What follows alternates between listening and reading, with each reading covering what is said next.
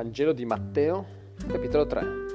Ora in quei giorni venne Giovanni Battista, predicando nel deserto della Giudea, e dicendo, ravvedetevi perciò che il regno dei cieli è vicino.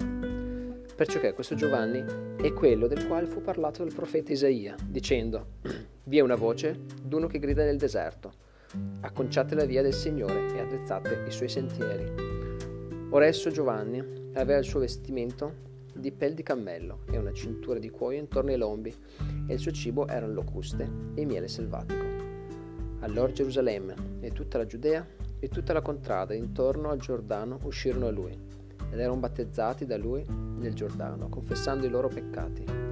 Ora egli, veggendo molti dei farisei e dei sadducei venire al suo battesimo, disse loro, progenie di vipere, chi vi ha mostrato di fuggire dall'ira a venire?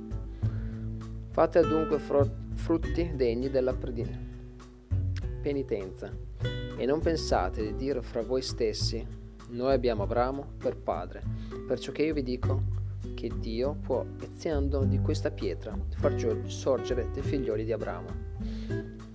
Ora già ancora apposta la scure alle radici degli alberi.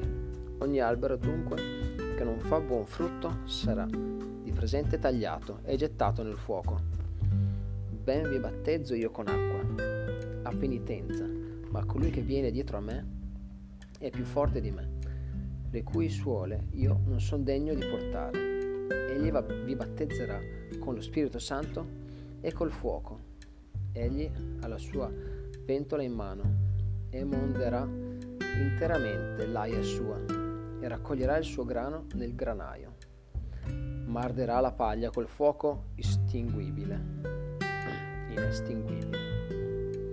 Allora venne Gesù di Galilea al Giordano e Giovanni per essere da lui battezzato. Ma Giovanni lo, dive, lo, diviet, Giovanni lo divietava forte, dicendo, io ho bisogno di essere battezzato da te, e tu inviene, vieni a me? E Gesù rispondendo gli disse, lascia al presente, perciò che così ci conviene adempiere ogni giustizia.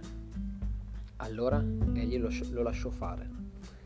E Gesù, tosto che fu battezzato, salì fuori dall'acqua, ed ecco, i cieli gli si apersero.